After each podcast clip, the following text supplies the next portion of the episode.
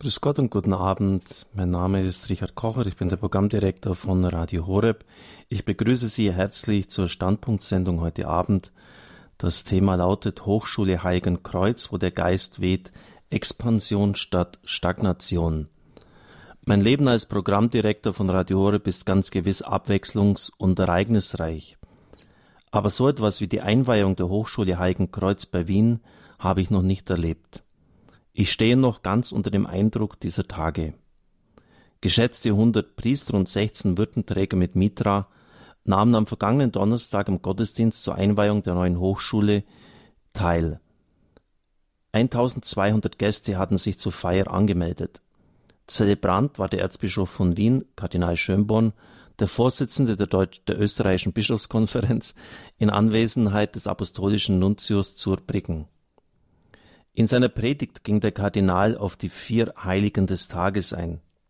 Besonders der Heilige der Vorsehung, Josef Benedikt Cotolengo, der sein riesiges Werk in Turin im 19. Jahrhundert nur durch Spenden finanzierte, ist von großer Aktualität.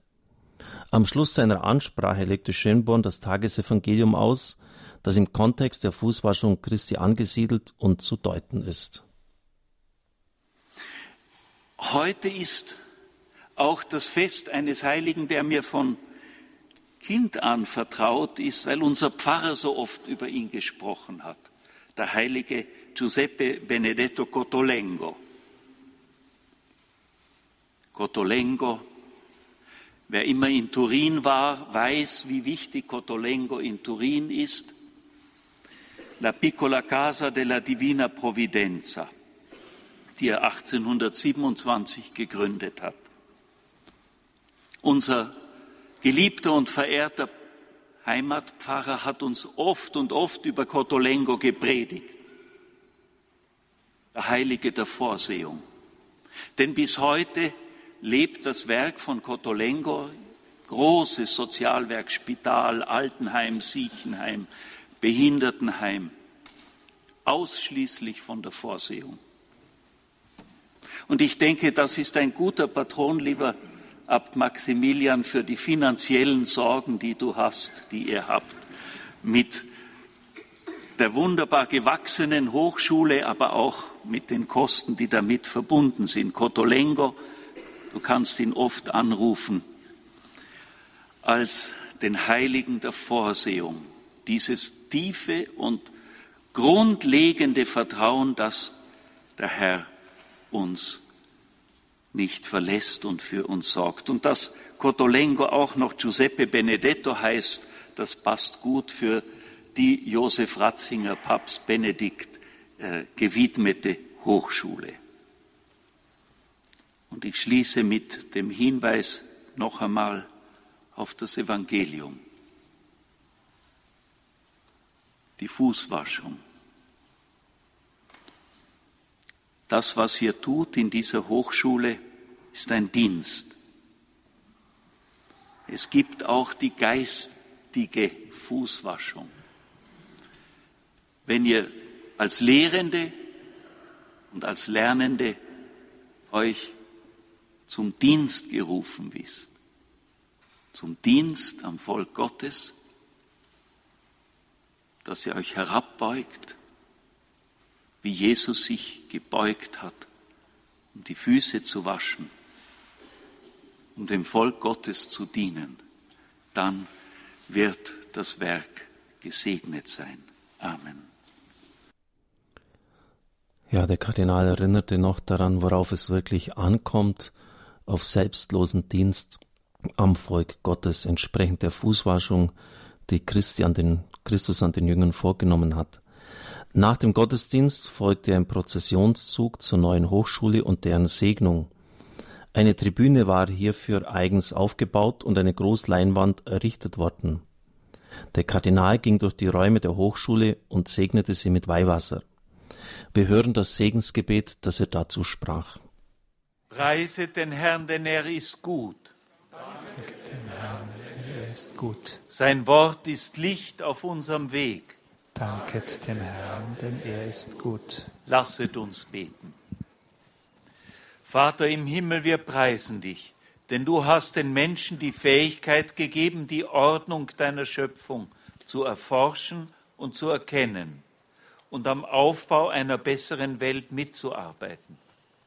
Du hast uns die Kraft geschenkt, unsere Anlagen zu entfalten zum Dienst an unseren Brüdern und Schwestern, an der Welt und am Kommen deines Reiches. Segne diese Hochschule und lass uns in ihm in Freude wirken zu deiner Ehre und zum Wohl der Menschen. Schenke uns deinen Geist, damit wir mit seiner Hilfe das Ziel unserer Arbeit erreichen. Darum bitten wir durch Christus, unseren Herrn. Amen. Obwohl Regen vorhergesagt worden war, kam dieser erst nach Abschluss der Feierlichkeiten. Die Gäste ließen sich aber nicht davon abschrecken, sie feierten diesen historischen Augenblick gebührend. Noch unter dem Eindruck dieser Feier habe ich einige Momentaufnahmen mit einigen Gästen gemacht, die zufällig an meinem Biertisch waren. Ja, es waren Biertische aufgestellt worden und da wurde dann auch richtig gegessen und getrunken. Es waren Augenblicke großer Intensität und Freude. Sie hören das aus den Stellungnahmen. Ein großer, unvergleichlicher Tag in der Geschichte des Klosters und der Hochschule geht dem Ende entgegen. Es wurde vom Wetter her prognostiziert, dass es den ganzen Tag regnen würde. Das war Gott sei Dank nicht der Fall, aber am Schluss dann eben doch. Und jetzt sitzen wir am Ende dieses großartigen Tages unter einem großen Schirm zusammen. Und ich habe einige Leute einfach so, die mit mir das Schnitzel gegessen haben, denn es gab hier Freischnitzel, nicht Freibier, sondern Freischnitzel, auch Freibier. Und wir sitzen hier zusammen. Sie sind aus der Nähe des Klosters. Ähm, warum kommen Sie wieder nach Heikenkreuz? Weil es eigentlich das spirituelle äh, Zentrum unseres Tales ist. Heiligenkreuz ist, hat eine Anziehungskraft auf die, auf die Bürger rundherum. Und es gehen sehr viele hier am Sonntag in die Messe, obwohl sie nicht aus Heiligenkreuz sind. Sie auch, weil Sie um 11 Uhr dann erst in die Messe gehen und ausschlafen können. Das ist aber mein Geheimtyp, aber bis 11 Uhr, das ist die späteste Messe im ganzen Tal, die ist um 11 und da kann ich am Sonntag länger schlafen. Sie sind ideell sehr verbunden. 100 Euro spenden Sie jeden Monat, das macht man nicht einfach so. Das ist ja ziemlich viel Geld. Warum machen Sie das? Weil, weil ich das Gefühl habe, es geschieht was damit und weil Heiligenkreuz wirklich bildet, Priester heranbildet und weil Heiligenkreuz für uns eben das Zentrum ist. Ist für uns ganz was Besonderes. Für Sie persönlich auch ein spirituelles Zentrum, in welcher Hinsicht? Naja, ich gehe einmal oder zweimal im Jahr auf 14 Tage oder 8 Tage hier ins Kloster auf Exerzitien. Und da gehe ich auch auf die Hochschule und höre mir Vorlesungen an. Und Ihre Frau sagt? Meine Frau, meine Frau sagt immer, wenn ich nicht mehr so leidlich bin, dass ich nicht mehr handsam bin, dann sagt sie, jetzt wird es Zeit, dass du wieder mal Batterien aufladen gehst, ins Kloster gehst. Was ist denn aus Ihrer Sicht der Grund für den Erfolg? Äh, ich war selber Dozent in Benedikt Beuern, auch eine philosophisch-theologische Hochschule, auch von Ordensleuten betrieben. In diesen Tagen, in diesen Monaten mussten die Türen geschlossen werden. Hier wächst es ja, ins Doppelte, ins Dreifache hinein, wenn man die letzten 20 Jahre anschaut. Was ist denn der Grund dafür?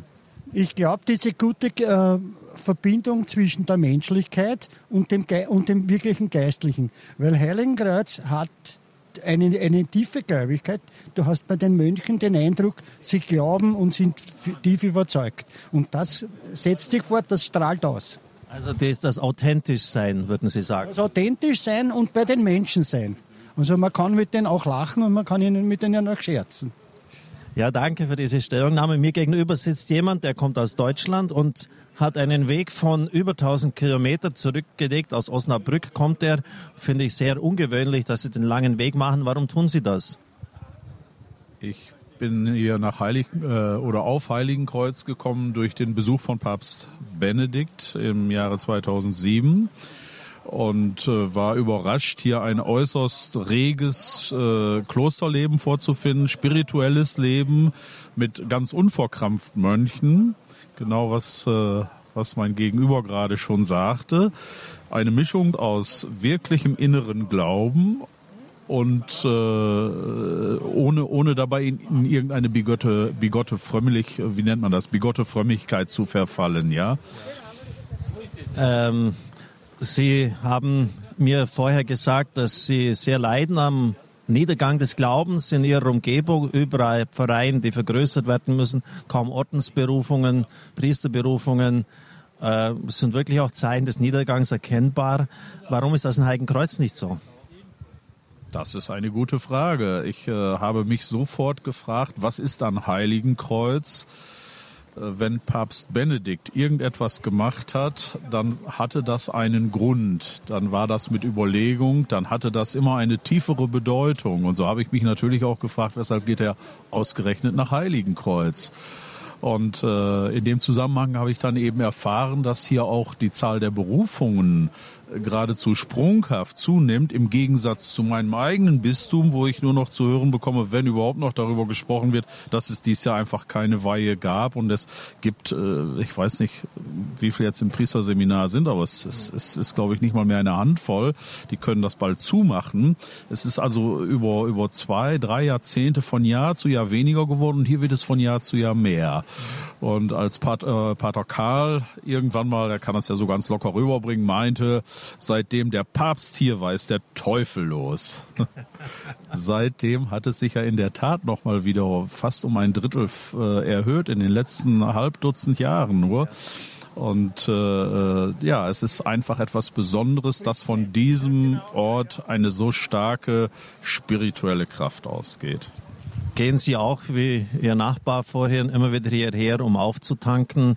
Machen Sie Exerzitien hier oder wie sind Sie mit dem Kloster verbunden? Ich war zu zwei Symposien da, die ich als sehr bereichernd empfunden habe. Wäre gerne öfter mal hier, aber die Strecke ist einfach zu weit. Mal eben 1000 Kilometer, da ist man ja schon den ganzen Tag unterwegs und wieder zurück. Ich würde gerne öfter hier, äh, hierher kommen. Es werden sehr interessante Themen angeboten. Die werden sehr, die sind sehr äh, reflektiert äh, dargeboten. Äh, das läuft auf einem sehr ansprechenden Niveau und äh, das, was hier an Wissenschaftlichkeit zusammenkommt, ist schon äußerst beachtlich. Sie unterstützen Heigenkreuz auch finanziell? Ja, natürlich. Jetzt möchten Sie wissen, wie viel. also ein Hunderter pro Monat ist es auch, aber nicht äh, fürs ganze Leben. Also ich habe jetzt erstmal eine Überweisung von 2000 fertig gemacht. Gewaltig. Danke sehr. Vergelt's Gott. Zur Einweihung der Hochschule ist auch ein Einstellhelfer von Radio Horeb hierher gekommen, Franz Ströbel aus Nürnberg, der immer wieder auch für Radio Horeb Werbung macht. Und auch er wird uns sagen, was aus seiner Sicht der Grund für das Wachstum ist von Heiligenkreuz. Ja, in erster Linie der Segen von Pax Benedikt von 2007, dann das Chorgebet der Mönche von früh um Viertel nach fünf, eineinhalb Stunden und dann Mittag die Vesper und abends die Komplett. Und dazwischen ist dann noch äh, ja, Sext auch noch und Non. Also äh, es zeigt Wirkung. Es zeigt Wirkung, ja. Das Gebet ist wichtig. Gott vermittelt seine Gnade durch das Gebet, sage ich immer wieder. Äh, Sie hatten zuvor gesagt, irgendetwas machen die richtig und irgendetwas machen wir falsch. Ja, es hat äh, der Pater Wallner auch schon erklärt. Der hat gesagt, wenn dann, äh, man kann zwar immer um Berufungen beten, aber wenn man dann Berufungen kriegt, dann muss man auch was tun. Und er hat recht. Äh, und wenn man natürlich sieht, äh, ich kenne jetzt den Pater Wallner schon ein paar Jahre sehr gut, und der hat einen Tagesablauf, äh, der steht in der Früh um Viertel nach fünf Uhr im Chor beim Chorgebet und abends, wenn er um 10 Uhr oder 11 Uhr nach Hause kommt, dann beantwortet er noch E-Mails bis um 12 Uhr, 1 Uhr und dann geht er ins Bett vielleicht und dann steht er wieder um Viertel nach fünf Uhr im Chor beim Chorgebet, dann weiß man ungefähr, was so dem sein Arbeitspensum ist. Und äh, ich meine, das zahlt sich halt aus. Ja, herzlichen Dank. Das waren Stellungnahmen ganz spontan direkt auf einem Tisch aufgenommen. Ich glaube, da braucht man nicht mehr viel kommentieren, das spricht für sich. Anlässlich der Feier der Einweihung der neuen Hochschule hatte das Stift ein Booklet herausgebracht, das die Einweihung in einen größeren Zusammenhang stellte. Ich zitiere daraus. Die Hochschule wurde 1802 gegründet. 2007 erhob sie Papst Benedikt XVI. zur Hochschule päpstlichen Rechts, worauf Abt Gregor ihr den Namen des Papstes beifügte. Sie ist die einzige Hochschule im Zisterzienserorden und die einzige Ordenshochschule in Österreich. Der Besuch von Papst Benedikt am 9. September 2007 galt sowohl dem Stift als auch der Hochschule.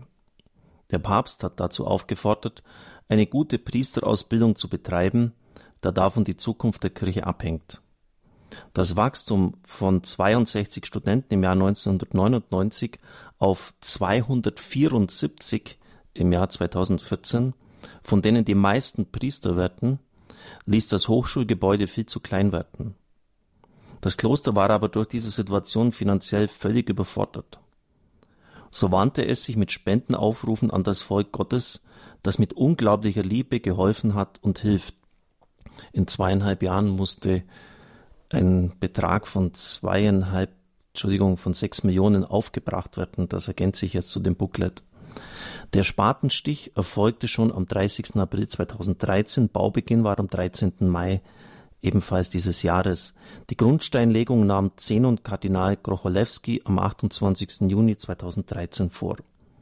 Zuvor hatte Papst Benedikt nach seiner letzten Audienz am 27. Februar 2013 Abt Maximilian bei sich empfangen, um den Grundstein noch selbst zu segnen. Im Sommer 2013 ereignete sich noch ein Wunder.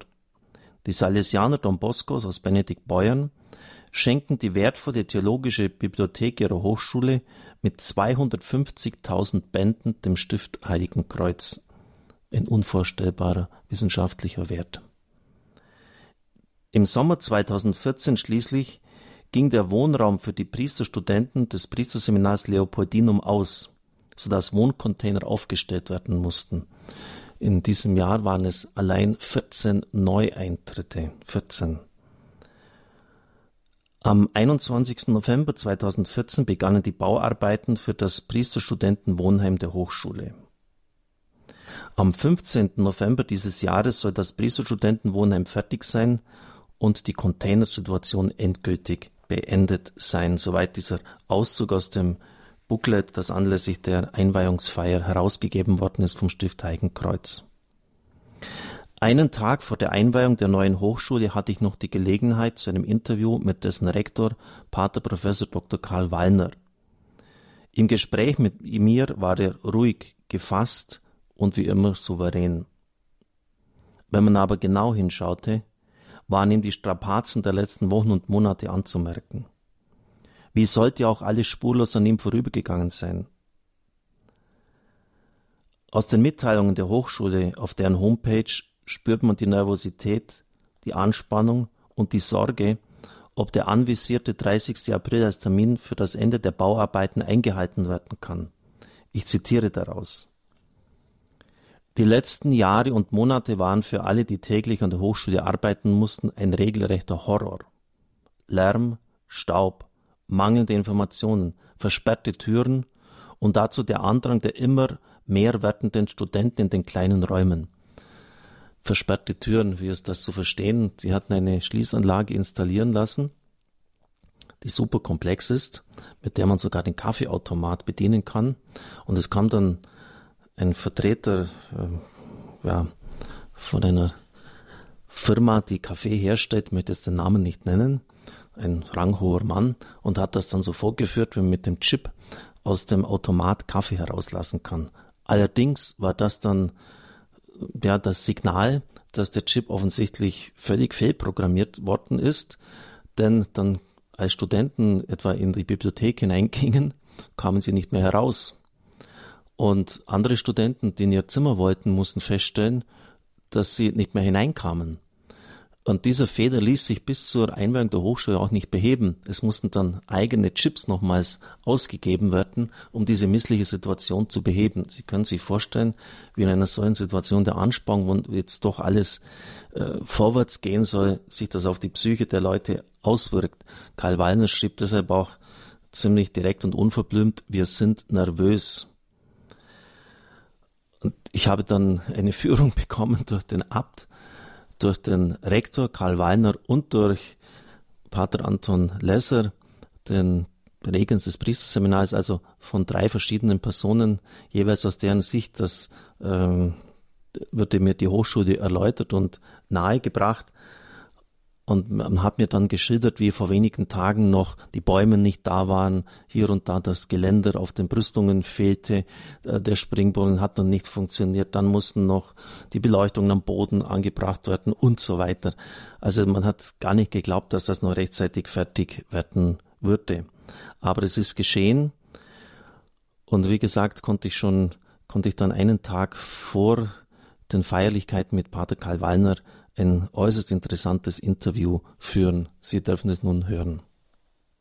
Pater Karl, Ihre Hochschule hat ein fulminantes Wachstum im Gegensatz zu allen oder den meisten mir bekannten kirchlichen Einrichtungen dieser Art im deutschsprachigen Raum hinter sich. Ich selber durfte am Benedikt Beuern vor 20 Jahren als Dozent für Dogmatik tätig sein. Diese Hochschule hat ihre Tore schließen müssen. Es müssen Wohncontainer aufgestellt werden, um die Studenten noch aufnehmen zu können für das Priesterseminar 14 Neuzugänge. Was sind denn aus Ihrer Sicht die Gründe für den Erfolg von Heiligenkreuz?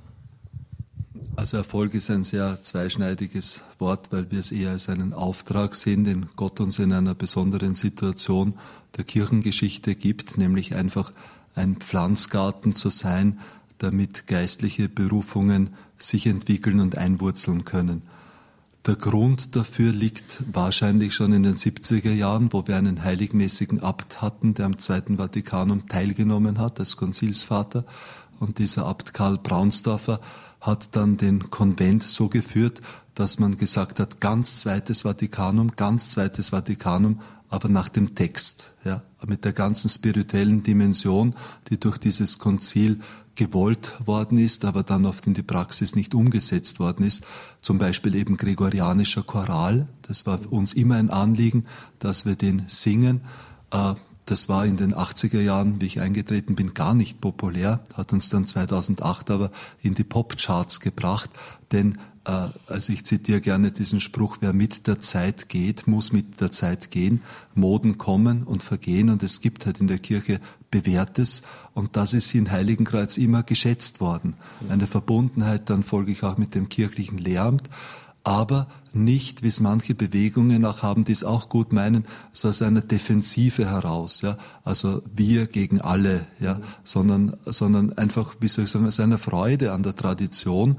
Und das macht das Ganze cool, gerade für die jungen Leute, denn wir lieben den Choral, wir lieben das Chorgebet, wir sind auch sehr streng, also mein Kloster, um 5.15 Uhr beginnen wir jeden Tag zu beten, wenn man das sieht, da 40, 40 junge Mönche, die das wirklich auch ernst nehmen, neben Studium, diesen ganzen Gebetsdienst, Chordienst, die Offizien im Haus. Also es ist kein, kein Faulenzerleben, ja. sondern äh, also es ist ein streng, streng, aber zugleich spürt man in Heiligenreiz irgendwie so was Luftiges, Freudiges, Erlöstes. Und ich glaube, das zieht die Leute an. Mit der Hochschule ist es einfach so, die Hochschule hatte ihre, ihre Probleme und auch ihre inneren Konflikte in den 80er Jahren. Und wir haben uns dann einfach ganz fest an die Mutter Gottes immer geklammert, ihr die Hochschule geweiht. Und was wir jetzt erleben, ist eigentlich eine, eine übernatürliche Fruchtbarkeit. Wie ich, wie ich 1999 die Leitung übernehmen durfte, hatten wir eben 62 Studenten, jetzt 274 Studenten. Und man spürt es, es ist auch das Bedürfnis bei den jungen Leuten da, Studienort zu haben, der nicht nur äh, katholische also es geht gar nicht darum, äh, papsttreu und, und, und, und so weiter, sondern es geht, das sind andere mittlerweile auch. Ja, also es gibt wirklich sehr gute Fakultäten. Äh, aber einfach dieses Bedürfnis der jungen Menschen, die oft von weit her kommen, einzuwurzeln, den Glauben mal in allen Dimensionen als Lehre, aber auch als Leben, als Glaubenswelt kennenzulernen, geistlich auch einzuwurzeln, vertiefen. Viele sind frisch bekehrt, neu getauft sogar und die brauchen mal so eine Zeit, um, ja, um einzuwurzeln. Und diese Aufgabe hat Gott uns derzeit zugedacht und wir versuchen sie bestmöglich zu erfüllen. Muss auch sagen, mit sehr viel Anstrengungen. Auch persönlich ist es ja nicht, nicht äh, eine Herausforderung einfach. Also diese Fülle von jungen Menschen, die zum Priestertum drängen, hier gut zu führen und auszubilden. Sie sprechen von persönlichen Herausforderungen. Sie sind Professor für Dogmatik. Sie sind Professor für Sakramententheologie. Sie sind für die Öffentlichkeitsarbeit zuständig. Karl Wallner ist auf fast allen wichtigen größeren Veranstaltungen im deutschsprachigen Raum zu hören. Sie schreiben Bücher. Sie sind Projektmanager für jetzt dieses, äh, diesen gewaltigen Bau hier, die Hochschule, die gebaut wurde. Sie sind Fundraiser. Ähm, Sie sprechen in Interviews öfters davon, dass man Burning People braucht, also Leute, die brennen, äh, incendied qui ardet. Ich übersetze das immer von Augustinus locker so, der steckt andere im Brand, der selber brennt. Ähm, besteht da nicht die Gefahr, dass der Mensch Karl Wallner ausbrennt? Naja, also dass ich brenne, das stimmt sicher. Und ich muss auch ganz ehrlich sagen, also die letzten drei Jahre haben mich schon manchmal ans Limit gebracht, denn ich habe hier das Hauptfach Dogmatik zu vertreten.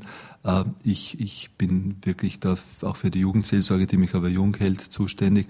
Und dann habe ich wahnsinnig viele Vorträge gehalten, auch eben äh, auf, auf dem Hintergrund, wenn ich da wo eingeladen bin, das sind gute Leute, kann erstens den Glauben stärken und zweitens kann ich dann auch die Folder verteilen mit der Bitte, unser Projekt Hochschule Heiligenkreuz und die Studenten hier zu unterstützen. Und die Spendenbereitschaft war ja gigantisch. Also wir haben 12.000 Spender. Nicht, also sonst hätten wir diesen großen Ausbau der Hochschule nicht geschafft. Ich kann von mir selber nur sagen, es macht mir riesige Freude und ich sehe gar keine Alternative dazu. Äh, ich danke auch dem lieben Gott, äh, dass er mir schon sehr viele Dinge in die Wiege gelegt hat und geschenkt hat, von denen ich zehren kann. Zum Beispiel eine sehr stabile Familie, einen gläubigen Vater, eine gläubige Mutter, ja, eine, eine, eine, eine gute Verwandtschaft, einfach, wo ich das Gefühl habe, dass ich einfach wirklich auch geführt bin, dass ich belastbar bin. Ja. Aber ich war jetzt schon manchmal gedrückt. Ja. Also es waren schon Augenblicke, auch, Sie müssen sich vorstellen, dem Teufel gefällt das nicht, was hier geschieht. Ja, also wenn ich das mal so sagen darf, äh, es, es, es gab da plötzlich wirklich äh, Phänomene, dass, dass äh, obwohl man einer Meinung war, dann plötzlich so psychologische Spannungen gekommen sind, die man nicht, nicht erklären kann. Ja. Also wir haben das schon als ein geistliches Abenteuer gesehen, das Ganze. Und also noch gestern am Abend war ich so, habe ich mich über so etwas derartig geärgert, ja, wo ich mich übergangen gefühlt habe, wo ich eigentlich davonlaufen wollte. Ja, und das ist mir jetzt in der letzten Zeit mehrmals passiert. Aber dann muss man sich sagen, ja, also da, da kommt einfach wirklich der Teufel rein dann, weil das Ganze eine große Sache ist. Aber von, von, von dem abgesehen, äh, glaube, dass, dass man eine, einen Auftrag von Gott und den, den sehe ich hier, weil ich habe mir das nicht ausgesucht. Ich war gerne Pfarrer. Wir haben ja 21 Pfarrer. Ich war acht Jahre gerne Pfarrer, nicht? Dann bin ich wieder zurück, habe die Hochschule übernommen, nicht? Und dann plötzlich ist es gelungen, dass wir selbstständig werden, päpstliche Hochschule, dass der Papst auf Besuch kommt, dass die CD äh, äh, Chant Music for Paradise uns so bekannt gemacht hat, dass das so ein Erfolg war. Ja, dann dieses enorme Wachstum der Hochschule. Nicht, was mich auch glücklich gemacht hat, denn die jungen Leute, die wir hier haben, wenn sie die sehen, ja, wir haben ja alle Professoren, die unterrichten, unterrichten um Gottes Lohn. Wir geben denen nur die Fahrtkosten. Wir könnten niemanden anstellen hier. Aber die sind hoch motiviert, weil diese Leute, die wir hier haben, unsere Studenten, die sind Gold. Ja, das ist ein Schatz. Ja. Da weiß man, wenn man die nur sieht, ja, das ist die Zukunft der Kirche. Und das hält mich eigentlich auch jung. Und in so Depressionsphasen, die ich hatte, nicht. Also wo zum Beispiel hier in der Hochschule wurde ein Schließsystem eingebaut und wir wurden nicht informiert. Plötzlich konnte ich als Rektor ja keine Tür mehr aufsperren, ja, übers Wochenende und dann auch am nächsten Tag, wo die Studenten auf den Gängen, da wird man so wild und da ist man so frustriert, ja, dass man sich dann denkt, also ich hau jetzt alles hin, warum haben mich die nicht informiert und bin übergangen. Aber dann hat mich immer dieser Gedanke zurückgehalten, ja, äh, lieber Pater Karl, ja, der liebe Gott mutet dir zu, dass du hier gute Priester ausbildest und denk an deine Studenten, du kannst nicht davonlaufen. Ja. Aber ich möchte ganz von meinen Befindlichkeiten weg, weil das ist eigentlich eh normal im kirchlichen Bereich, dass man solche Belastungen hat. Äh, was hier geschieht, ist ein Werk Gottes. Das sieht man eben auch aufgrund der vielen, vielen Menschen, die uns durch Spenden geholfen haben und weiterhelfen, dass das Volk Gottes Priester will dass es Zukunft will, nicht? Und das ist für mich so eine Stärkung auch. Und wir schauen nicht auf andere, dass die weniger haben oder irgendwas. Das ist jetzt ein Auftrag, den wir haben. Wir haben gar keine Alternative, nicht? Und wir genießen auch Gott sei Dank das Vertrauen der Bischöfe, der Ordensoberen, sonst würden sie uns ihre Priesterkandidaten ja nicht schicken. Und wir wollen jetzt äh, gut weitermachen. Mein, mein Symbol oder mein, mein Bild für die Hochschule ist der Esel, nicht also der Jesus nach Jerusalem getragen hat und äh, mit dem kann ich mich auch selber sehr gut identifizieren. Der, der, der ist zwar manchmal bockig, so wie ich auch, aber der trägt eben diese aufgebürdete Last eben weiter, um den Erlöser jetzt eben zu den Menschen zu bringen. Im Grunde genommen haben Sie jetzt viele meiner Fragen beantwortet. Ich hätte Sie fragen wollen, wie schaut es aus, ob Sie auch die dahinterstehenden Kräfte auch des, des Negativen gespürt haben. Natürlich haben Sie es gespürt, kann ja gar nicht anders sein. Ob Sie Wunder erlebt haben, haben Sie erlebt, haben Sie jetzt gerade auch genannt. Und also die unglaublichsten Dinge. Also ich, wir haben wirkliche Wunder erlebt. Nicht? Ich habe das als Jugendlicher, war ich schon fasziniert von Don Bosco und habe dann da gelesen, wie der eben zu bauen begonnen hat, seine Kirchen, seine Heime für die Jugendlichen ohne eine Lira und plötzlich passiert einem das selber nicht. Also wir, nur ein Beispiel nicht. Ich, ich werde oft von meinem Zimmer gerufen in die Klosterpforte, weil mich jemand sehen will. Und meistens sind es dann ältere Damen, die halt einfach ein nettes Wort wollen oder wo ich ein Buch signieren darf. Und das ist für mich oft sehr anstrengend, weil da muss ich bin ich eine halbe Stunde weg von der Arbeit und die Konzentration ist dann weg. Aber ich mache das immer und bin da auch mal runtergelaufen. Also ich war nicht begeistert, muss ich sagen. Und dann stand dort eine ältere Dame, die mir einen Lederbeutel gibt und ich öffne den ja, und sie sagt eben für die Hochschule und da, da glitzert golden drinnen, waren Münzen. Sage ich, ja, ist das auch was wert? Hat gesagt, ja, ja, das, das ist was wert. Gestern war es auf der Bank, war extra auf der Bank. Gestern war der Kurs wert 48.000 Euro. Ja, also solche Sachen sind passiert und äh, auch in einem, eine Großspende ist zum Beispiel gekommen.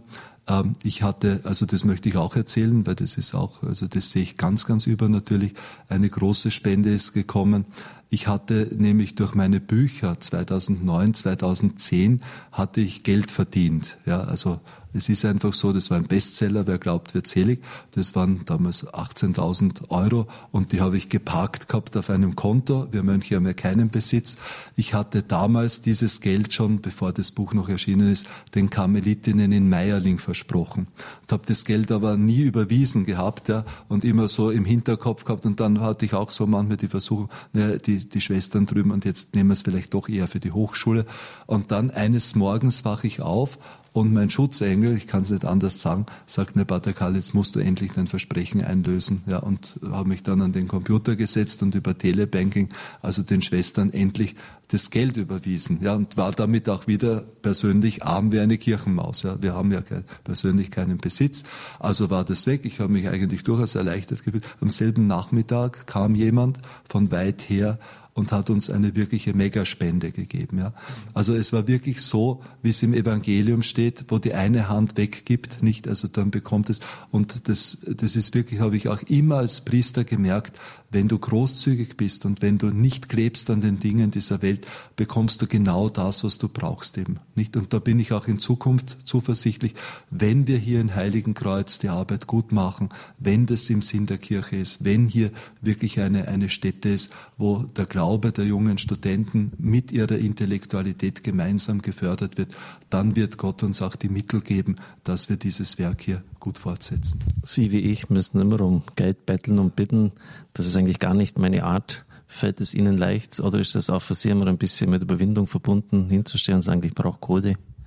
Es ist für mich eine ganz neue Situation gewesen. Ich war Pfarrer, ich war acht Jahre Pfarrer und da musste ich auch für eine Restaurierung eben betteln gehen, aber da war das in ganz anderen Dimensionen. Jetzt musste man das natürlich schon auch, wie soll ich sagen, in einer gewissen Weise professionell machen.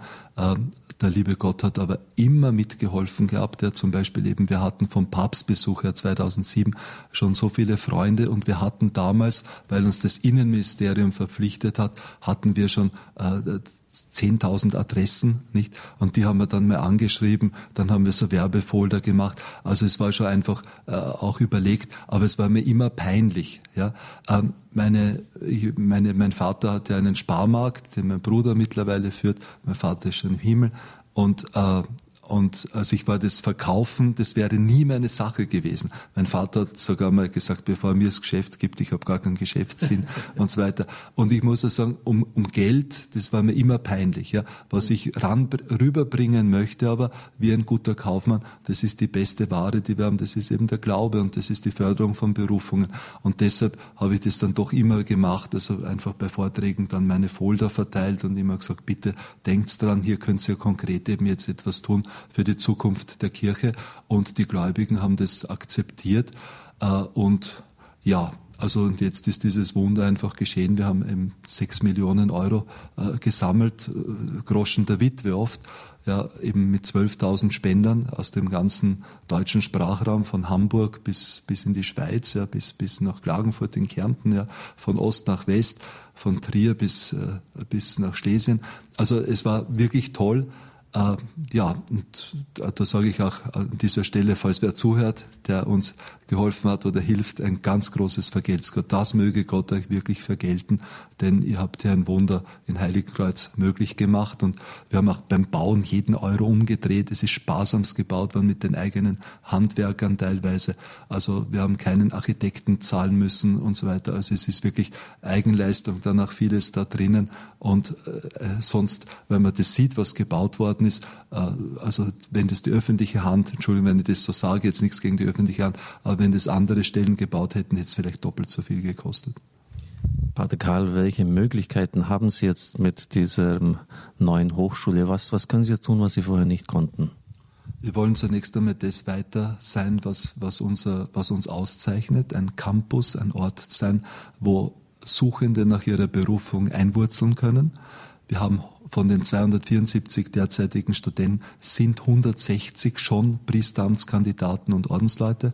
Dann haben wir aber auch einige Frauen und dann eben so an die 50 Burschen, die hier sind, weil sie mir beim Aufnahmegespräch gesagt haben, ich überlege, Priester zu werden, aber ich brauche einfach Zeit. Ich muss das entscheiden. Ich bin erst vor drei Jahren getauft worden oder ich möchte gern, aber bitte, ja, ich weiß nicht, in welchen Orden oder wie, in welche Diözese. Und für die wollen wir so ein Ort sein, wo man Glauben mit Studieren verbinden kann. Äh, das Zweite ist dann natürlich also, dass wir das Vertrauen der Bischöfe wir, wir sehen auch, dass viele Seminare ausgedünnt sind. Und hier ist aber so ein, ein, ein Campus, wo eben so viele sind und auch verschiedenste Orden. So ein kleiner, kleines Rom, kleiner Vatikan ist da irgendwie so entstanden bei uns hier im Wienerwald, wo das einfach auch luftig ist und Freude macht, ja, und wo man internationale Kontakte auch knüpfen kann. Also einfach das normale Theologiestudium vorantreiben.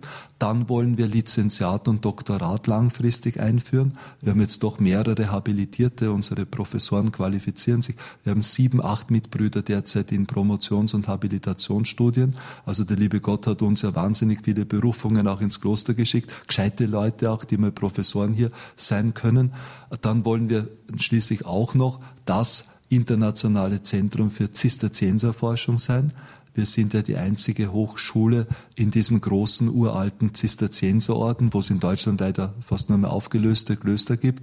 Aber eben auch das ist interessant. Archäologie, Spiritualität in der Geschichte. Da sind wir eigentlich jetzt schon führend.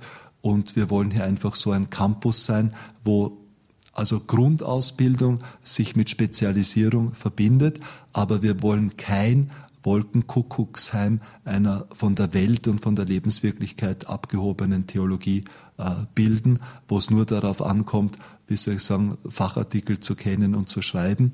Denn wenn man sich anschaut, der Verfall, äh, also noch nie ist theologisch zum Beispiel mehr Literatur produziert worden als derzeit und noch nie ist der Glaube schneller geschwunden als derzeit. Also wir wollen unsere Leute auch ausbilden, dass sie für das 21. Jahrhundert verkünden. Und deshalb ist das letzte und für mich eigentlich wichtigste Projekt hier, dass wir ein Medienkompetenzzentrum haben, sprich Fernsehstudio, Radiostudio, wo wir einfach die jungen zukünftigen Priester oder Theologinnen und Theologen ausbilden wollen, dass sie mit den heutigen Medien verkündigen lernen. Das ist mir ein ganz großes Anliegen, weil irgendwie habe ich fast das Gefühl, die Kirche leidet an einer Stuhlverstopfung nicht. Alle anderen nutzen die Medien nicht, aber wir, wir sind also ganz in uns verschlossen nicht und, und, und, und kreisen immer nur. Also wir müssen nach außen verkünden und da braucht man eine Kompetenz dazu und wir wollen so gut wie möglich dazu ausbilden. Ja, das Medienkompetenzzentrum habe ich schon besichtigt. Das scheint mir ganz wichtig zu sein Die Kirche hat in der Vergangenheit, angefangen von Paulus über Petrus Canisius, 19. Jahrhundert, äh, Maximilian Kolbe, immer gewusst, die Medien zu nutzen. Aber jetzt sind wir, ja, trotz all Bemühungen irgendwo hängen geblieben. Die sozialen Kommunikationsmittel, Facebook und, äh, und, und Twitter, äh, haben uns irgendwie abgehängt. Also müssen wir wieder auf diesen Foren präsent sein. Natürlich ganz wichtig, auch unsere Aufgabe. Pater Karl, Sie haben nahezu alles erreicht jetzt, was Sie erreichen wollten. Pazi haben Sie jetzt noch genannt mit Promotion und so, aber äh, das sind aus meiner Sicht das vielleicht noch so Beigaben. Haben Sie jetzt überhaupt noch Ziele? Na, mein Hauptziel ist, dass ich mal heilig werde und in den Himmel komme, nicht? Äh, was der liebe Gott da. Also ich erwarte jetzt, dass ich hier die nächsten Jahre, ich werde vermutlich jetzt noch vier Jahre eben als Rektor die Hochschule leiten müssen, weil die jungen Mitbrüder, die dafür qualifiziert sind, noch ein bisschen Zeit brauchen einfach, um in solche Leitungspositionen zu kommen. Darf ich da noch ganz kurz unterbrechen, Leitungsposition zu kommen? Durchschnittsalter 48 Jahre ist nicht eines ihrer Hauptprobleme Führungskompetenz. Das haben wir schon, ja, also das ist schon ein, ein großes Problem, nicht gerade eben im akademischen Bereich. Die einen sind eben jetzt gute Professoren, aber lieben halt die reine Intellektualität.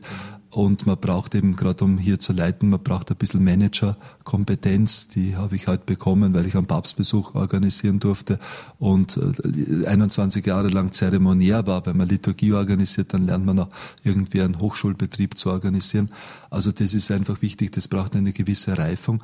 Der Betrieb ist jetzt zu groß geworden hier einfach, auch mit den neuen Programmen. Rom hat uns jetzt neue Statuten gegeben, sehr ehrenvoll. Also wir haben jetzt dieselben Statuten faktisch wie die große Jesuitenhochschule St. Georgen in Frankfurt, weil einfach die Dimensionen einfach groß sind. Also da muss ich jetzt noch ein bisschen weiter, aber ich habe jetzt schon also junge Mitbrüder, die zuwachsen und ich sehe meine Aufgabe hier letztlich darin, dass ich mich langfristig überflüssig mache.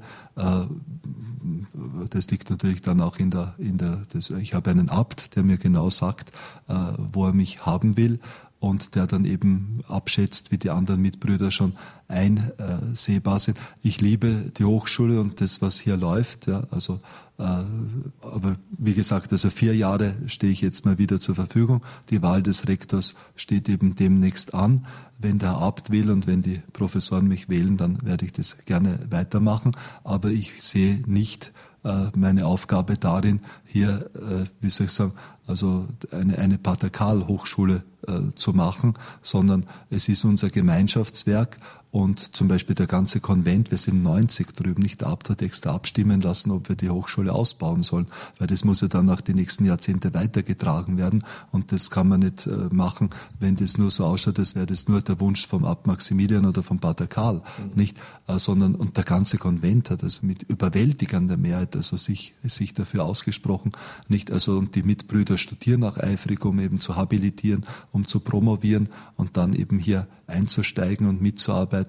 Also ja, das sehe ich so als Zukunft von dem Ganzen. Mein Ziel ist es, äh, also ich könnte jederzeit, ich, ich habe oft jetzt ja auch die Versuchung gehabt, zum Abzugehen und zu sagen, bitte Herr Abt, mach mich wieder zum Landpfarrer. Ich war acht Jahre mit Begeisterung Landpfarrer in einer 1600 Seelen Gemeinde. Das war die schönste Zeit meines Lebens, diese acht Jahre. Und ich bin eigentlich mehr Seelsorger, würde ich fast sagen, als ein intellektueller äh, äh, Wissenschaftler, der nur seinen Schreibtisch und nur seine Bücher liebt. Äh, Im Gegenteil, da muss ich mich eher immer dazu zwingen, wenn ich Fachartikel schreibe und irgendwelche Studien mache. Ähm, aber, aber Seelsorge, das ist mir eigentlich meine Leidenschaft, weil ich das Gefühl habe, dass es unser Hauptziel sein muss, Gott in die Herzen der Menschen zu bringen. Herzlichen Dank, Pater Karl. Ein wunderbares Schlusswort, Gott in die Herzen der Menschen zu bringen. Wir wünschen Ihnen und Ihrer Hochschule alles Gute und Gottes Segen. Danke. Vergelt's Gott. Dankeschön, vergelt's Gott und beten's für uns. Danke.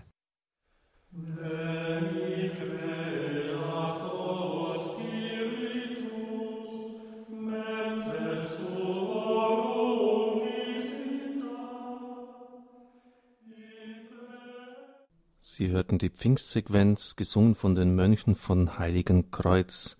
Sie haben eingeschaltet bei Radio Horeb, Standpunkt, Thema heute Abend, Hochschule Heiligen Kreuz, wo der Geist weht, Expansion statt Stagnation. Das Kloster Heiligen Kreuz hat viele begabte Mönche mit großen Talenten. Wir haben das eben auch im Interview gehört. Entscheidend ist, dass diese erkannt und gefördert werden.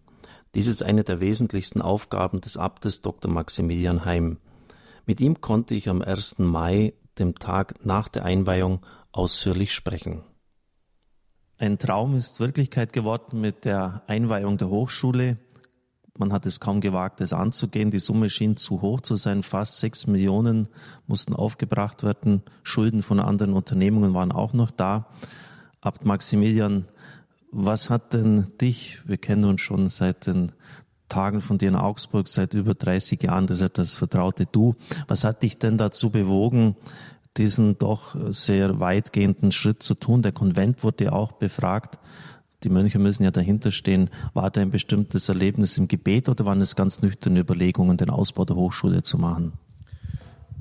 Ich möchte vielleicht so antworten, dass ich sage, es gibt die, äh, die Indifferenz des heiligen Ignatius, also etwas, was mehr jesuitisch ist, wo man darauf vertraut, dass Gott einem wirklich auch den Weg weist, indem man sich ganz Gott anheimgibt und eigentlich seinem Urteil unterstellt. Und ich habe wirklich versucht, hier auf die Stimme Gottes zu hören, nicht auf irgendwelche eigenen Wünsche zu achten und das zu erkennen, was jetzt die Zeichen der Zeit sind, auch für Heiligen Kreuz und darauf zu reagieren. Deshalb war mein erstes Bestreben, dass ich den Konvent frage und ich habe auch Pater Karl damals gesagt, Pater Karl, nur mit dem Konvent. Also das ist nur mit den Mitbrüdern. Wenn die Mitbrüder zustimmen, dann werden wir dieses äh, Projekt angehen, wobei ich im Innern das Gespür hatte, dass ich mir gesagt habe, wenn wir als anerkannter Studienort, und wir sind ja seit 2007 päpstlichen Rechtes, wenn wir als anerkannter Studienort wirklich bestehen wollen, dann müssen wir uns auch wissenschaftlich profilieren.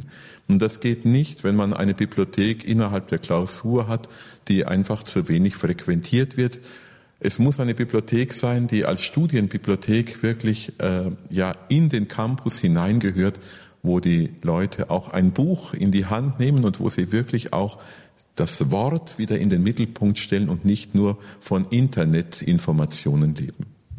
Also waren es eher nüchterne Überlegungen, äh, die dich dazu bewogen haben, diesen Schritt zu gehen? Eigentlich ganz nüchterne Überlegungen. Ich habe gemerkt, wie Heiligenkreuz halt wirklich ein Magnet geworden ist und äh, für viele auch ein Hoffnungszeichen. Aber ich habe immer auch gesagt, äh, wir können nur in Gemeinschaft das äh, bewältigen, denn wir bekommen ja das können wir ganz ehrlich sagen, keine staatlichen Unterstützungen. Wir bekommen keine kirchlichen Unterstützungen die Unterstützung, die wir jetzt von der österreichischen Bischofskonferenz bekommen haben, von 150.000 Euro, die war einmalig. Also wir haben keine regelmäßigen Unterstützungen von irgendwelchen Institutionen und wir müssen das als Stift Heiligen Kreuz eben selber bewältigen. Und ich habe mir gesagt, wenn der Konvent zustimmt und wenn tatsächlich die Hilfe von außen so kommt, dass wir spüren, dass das Volk Gottes, wie es der Pater immer wieder auch sagt, wirklich dahinter steht, dass wir hier weiter ausbauen und zugleich wirklich einen Studienort fördern, der heute mittlerweile die größte Priesterausbildungsstätte im deutschsprachigen Raum ist. Du hast den Erfolg angesprochen, die größte Priesterausbildungsstätte im deutschsprachigen Raum. Du hast erwähnt, dass die Bibliothek von Benedikt Beuern, wo ich auch mal Dozent für Dogmatik war vor vielen Jahren, euch die Bücher gegeben hat. Grund, weil die Hochschule die Türen schließen musste. Sehr, sehr schmerzlich, auch für mich persönlich, weil ich die Hochschule wirklich geliebt habe. Abt Maximilian, warum habt ihr Erfolg, den andere nicht haben? Vieles kann man nicht erklären. Und man muss wirklich auch die Gnade als eine unverdiente Gnade sehen. Denn Benedikt Beuern ist ein äh, wunderbarer Studienort und ich äh, war selber auch begeistert und ich habe bei dieser Abschiedsfeier, so könnte man sagen, von der Hochschule, den Brüdern und Schwestern dort gesagt, wenn einmal Heiligenkreuz auch in einer solchen Situation wäre, dann bin ich auch bereit, dass man diese Bibliothek auch an einen anderen Ort weitergeben würde, der fruchtbar wäre, um das weiterzuführen. Das heißt, ich sehe auch unsere Hochschule bei in aller Nüchternheit auch in unserer Zeit stehend, das heißt auch bedrängt von den Fragen und Schwierigkeiten unserer Zeit. Und ich weiß, dass wir das gut in zerbrechlichen Gefäßen haben. Und von daher äh, bin ich äh, sehr kritisch, wenn ich sage, wir haben Erfolg, sondern ich sage, es ist uns eine Fruchtbarkeit momentan geschenkt, die, glaube ich, ein Wirken des Heiligen Geistes ist. Sie hat Gründe, nämlich das Heiligen Kreuz in einer Kontinuität steht. Ich wehre mich immer dagegen, wenn jemand sagt, äh, wir hätten jetzt eine neue Hochschule. Wir bauen wirklich auf auf eine sehr, sehr lange Tradition. Wir können sagen, 1133 ist hier eine Schule für den Dienst des Herrn, nämlich ein Kloster gegründet worden.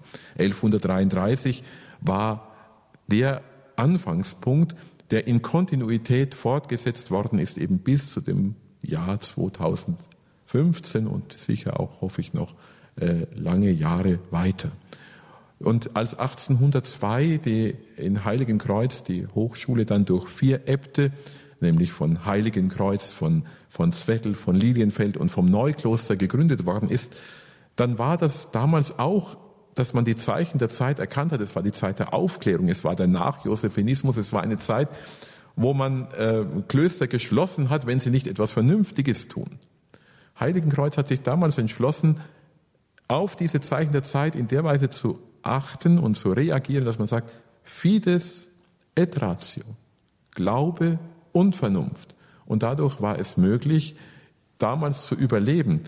Die Hochschule, wenn man das einmal zurückblendet, war sogar 1802 ein Überlebensgrund, dass Heiligenkreuz überhaupt nicht geschlossen worden ist, wie viele andere Abteien in Österreich und natürlich auch in Bayern, in Bayern und auch in ganz Deutschland. ist ja fast es sind fast alle Abteien geschlossen worden.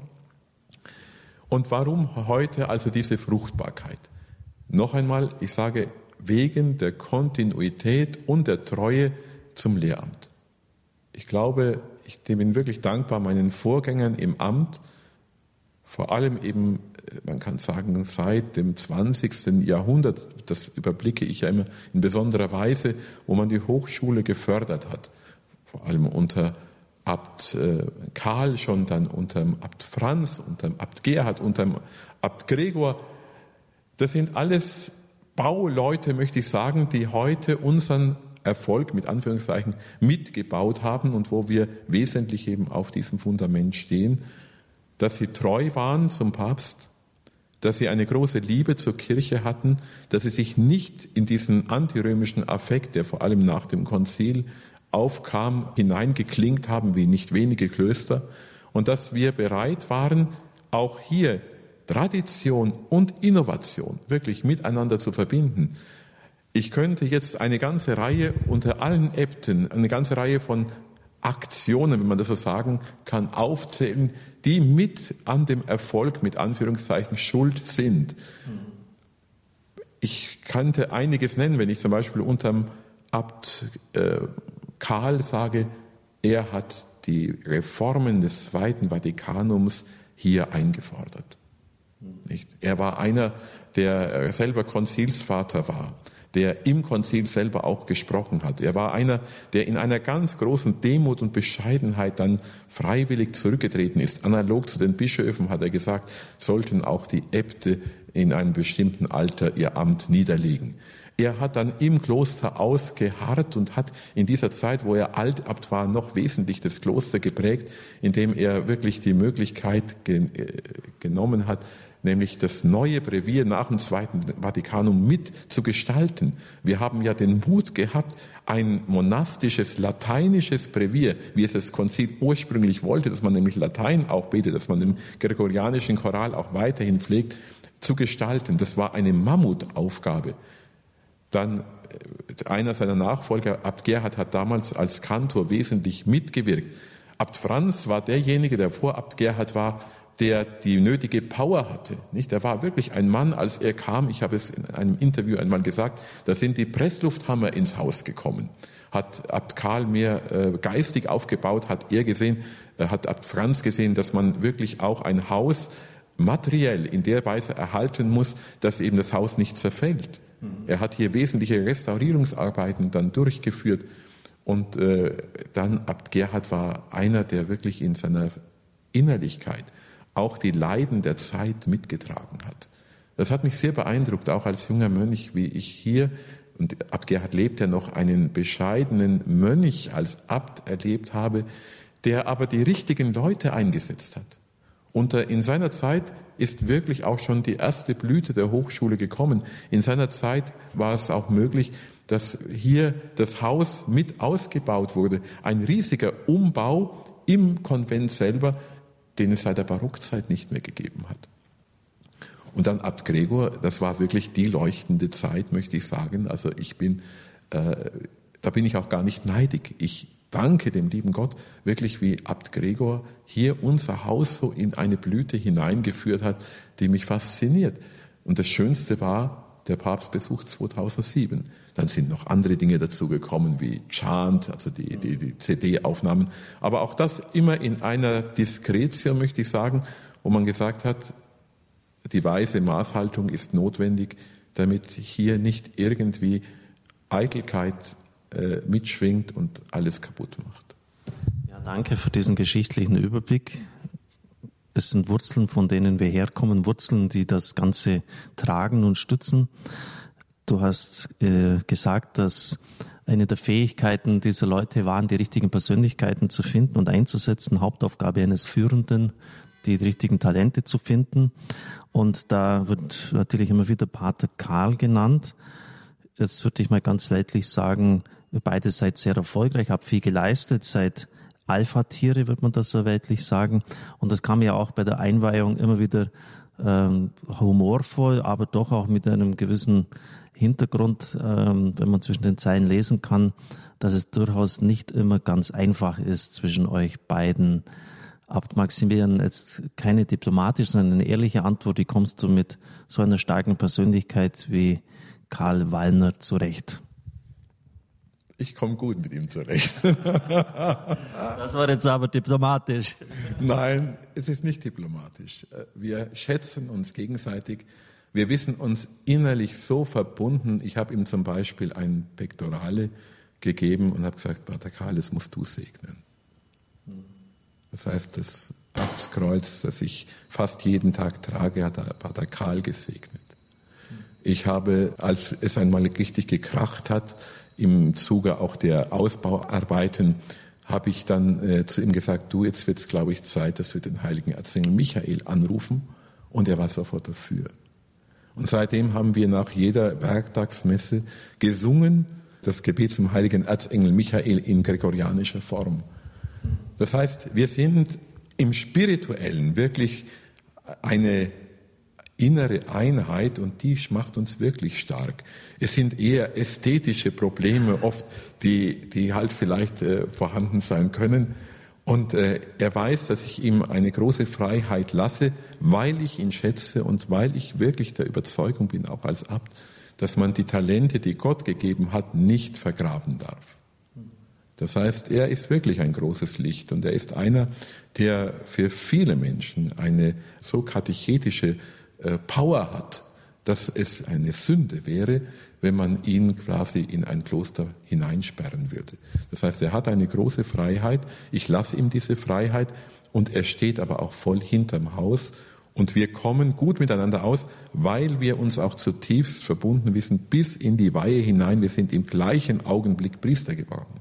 Nicht? Also wir sind gemeinsam geweiht worden und das verbindet uns so stark, dass wir echte Brüder sind.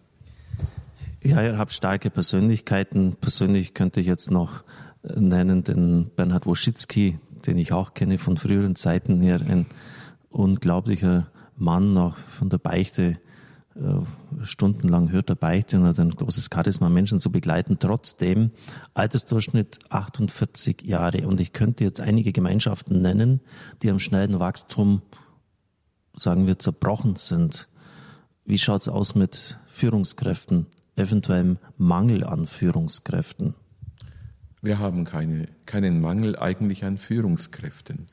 Ich habe auch als Novizenmeister wirklich immer darauf geachtet, dass man Leute, die auch wirklich, wenn man so sagen kann, Alpha-Tiere sind, nicht also Power haben, dass die nicht irgendwie in die Ecke gestellt werden, sondern dass die wirklich sich auch entfalten können.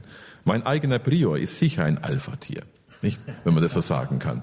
Und äh, ich, was uns wirklich miteinander verbindet, ist eine Demut. Das kann ich wirklich sagen. Und für uns ist der Herr der Erste. Und das Entscheidende, glaube ich, warum Heiligenkreuz blüht, ist die eucharistische Anbetung. Wir haben die in den vergangenen Jahren intensiviert. Wir hatten die vorher nicht so stark, aber ich glaube, dass es auch ein zisterziensisches Proprium ist. Das heißt, eine Eigenschaft, die eigentlich in unserem Orden neu entdeckt werden sollte, damit man wirklich auch in unserem Orden wieder eine neue Blüte erlebt. Und wir können das zurückführen auf die Frauen von Helfta, wir können das zurückführen auf Juliana von Lüttich, die ja das von Leichnamsfest mit eingeführt hat. Wir können es zurückführen auf den heiligen Johannes Paul II. und natürlich in der Folge auch auf die anderen Päpste. Ich glaube, das ist ein wesentlicher Schlüssel für den Erfolg mit Anführungszeichen. Ein zweiter wesentlicher Schlüssel ist die Gottesmutter. Auch das ist ein Proprium der Zisterzienser. Und wenn wir als Zisterzienser das nicht mehr betreiben, dass wir uns wirklich der Mutter Gottes anheimstellen, dann haben wir einfach etwas, was unser eigen ist, was vom heiligen Bernhard her und von äh, dem Gründer Abt Alberich mit uns auf den Weg gegeben worden, dann würden wir das einfach vernachlässigen. Und ich glaube, dass seit 1977, also noch lange bevor ich eingetreten bin, hier täglich der Rosenkranz bei ausgesetzten Allerheiligsten gebetet wird, ist in meinen Augen wirklich ein wesentliches Zeugnis dafür, und zwar freiwillig, nicht von allen, aber freiwillig hier durchgehalten wird über Jahrzehnte, ist in meinen Augen auch ein stiller Grund, warum Menschen hierher kommen und warum so eine gute Atmosphäre ist. Denn die Haltung Mariens und auch die Haltung eben der Anbetung, das sind Haltungen, die uns einerseits hinführen in das Geheimnis Gottes und andererseits hinführen in das Geheimnis der Dienstbereitschaft, die die Gottesmutter gezeigt hat, verbunden mit einer Demut. Natürlich haben wir alle unsere Charaktere, aber wir gehen auch beichten, nicht? Und das ist notwendig. Ohne die Beichte können wir die Kirche nicht reformieren. Ohne die Beichte können wir auch ein Kloster nicht erhalten. Ohne nicht diese innere Bereitschaft und weil du gerade auch den Pater Bernhard erwähnt hast, es ist nicht selten, dass er am Samstag vor allem bis zu 16 Stunden Beichte hört. Es, es ist beim Pater Bernhard wirklich so, ich habe ihn einmal gefragt, gibt es überhaupt einen Tag in deinem Leben, wo du Priester bist, und er ist ja jetzt schon seit 1975 Priester, gibt es einen Tag, wo du nicht Beichte gehört hättest. Er hat gesagt, es gibt keinen Tag. Er ist wirklich wie ein Beichtmagnet und ist für uns äh, wirklich auch, möchte ich sagen, so eine, eine sakramentale Waschmaschine, die uns, Entschuldigung, wenn ich mal diese, diesen, dieses despektierliche Wort sage, ich weiß, dass Beichte Christusbegegnung bedeutet, aber es bedeutet auch, dass ein Werkzeug da ist, dass ein Priester da ist, der bereit ist, die Beichte abzunehmen, der auch bereit ist, wirklich auch in die Seelen der Menschen hineinzuschauen und die Leute wieder auf Spur zu setzen. Ja, danke für diese wertvollen Einblicke, auch für die Gründe, die du jetzt dargelegt hast, für den Erfolg. Ähm, man sagt, die katholische Soziallehre hat sich zu Tode gesiegt. Sie hat eigentlich alles erreicht jetzt in Deutschland. Bei euch sehe ich es auch so. Ähm, ihr habt alles abgeräumt, was man abräumen kann ein bisschen salopp formuliert. Äh, gibt es denn überhaupt noch Ziele? Letzte Frage zum Schluss, Vater Abt. Ja, es gibt Ziele. Also ich, ich möchte ein Sabbatjahr beginnen. Das heißt, Was heißt das? Für den ganzen Konvent werden wir ab äh, dem Advent äh, 2015 bis zum Advent einschließlich 2016, also bis Advent 2016, werden wir ein Jahr verbringen, wo keine Sonderveranstaltungen sind, keine Symposien, keine äh, irgendwelche äh, Dinge, die uns so binden, dass man wieder nur in Aktivismus hineinkommt. Ich möchte, dass wir wirklich auch die kontemplative Ader, das heißt nicht nur Martha, sondern auch Maria hier wirklich einen Raum einräumen, der aber notwendig ist, um eine Vertiefung hier auch unseres spirituellen Lebens zu erwirken. Und das ist für mich eine der wichtigsten Perspektiven, Kurzperspektiven. Langfristig glaube ich schon und hoffe ich, dass wir gerade auch durch unser Medienzentrum wirklich eine Missionsstation werden. Das heißt, dass wir auch mit der Lehre hinausgehen in diese Welt von heute, wo oft äh, ein Analphabetismus da ist bezüglich auch des, der einfachsten Fragen des Glaubens, auch der Hoffnung nicht, äh, und der Liebe, nämlich im Sinne, was glaube ich wirklich als katholischer Christ? Was hoffe ich eben bis hinein in die letzten Fragen meines Lebens? Und wie sieht eigentlich unsere Liebe aus? Es ist eine Nächstenliebe, wie bei den anderen auch, aber die von einer Gottesliebe letztlich durchdrungen sein soll. Und das sind Grundfragen unseres Lebens und ich glaube, die müssen wieder vertieft werden, ganz im Sinne des Zweiten Vatikanischen Konzils. Danke, Vater Abt. Alles Gute, Gottes Segen. Ich bin zuversichtlich, dass es bei diesen Grundlagen, die ihr gelegt habt, gut weitergeht. Alles Gute für die Zukunft. Danke, danke, Richard. Ich äh, danke dir auch als Programmdirektor. Ich habe schon einmal verraten, dass ich unheimlich gerne Radio Horeb höre, dass es mir eigentlich leid tut, dass ich jetzt relativ selten auf Sendung bin. Aber vielleicht können wir auch das ja noch ändern, weil ein Interview ist leichter als einen Vortrag zu machen. Alles Gute.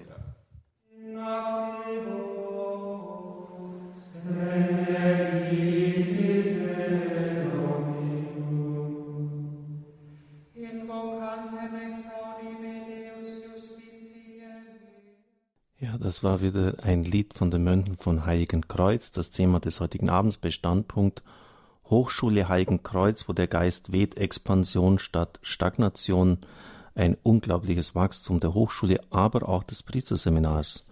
Mehrfach war schon die Rede von dem überdiözesanen Priesterseminar Leopoldinum.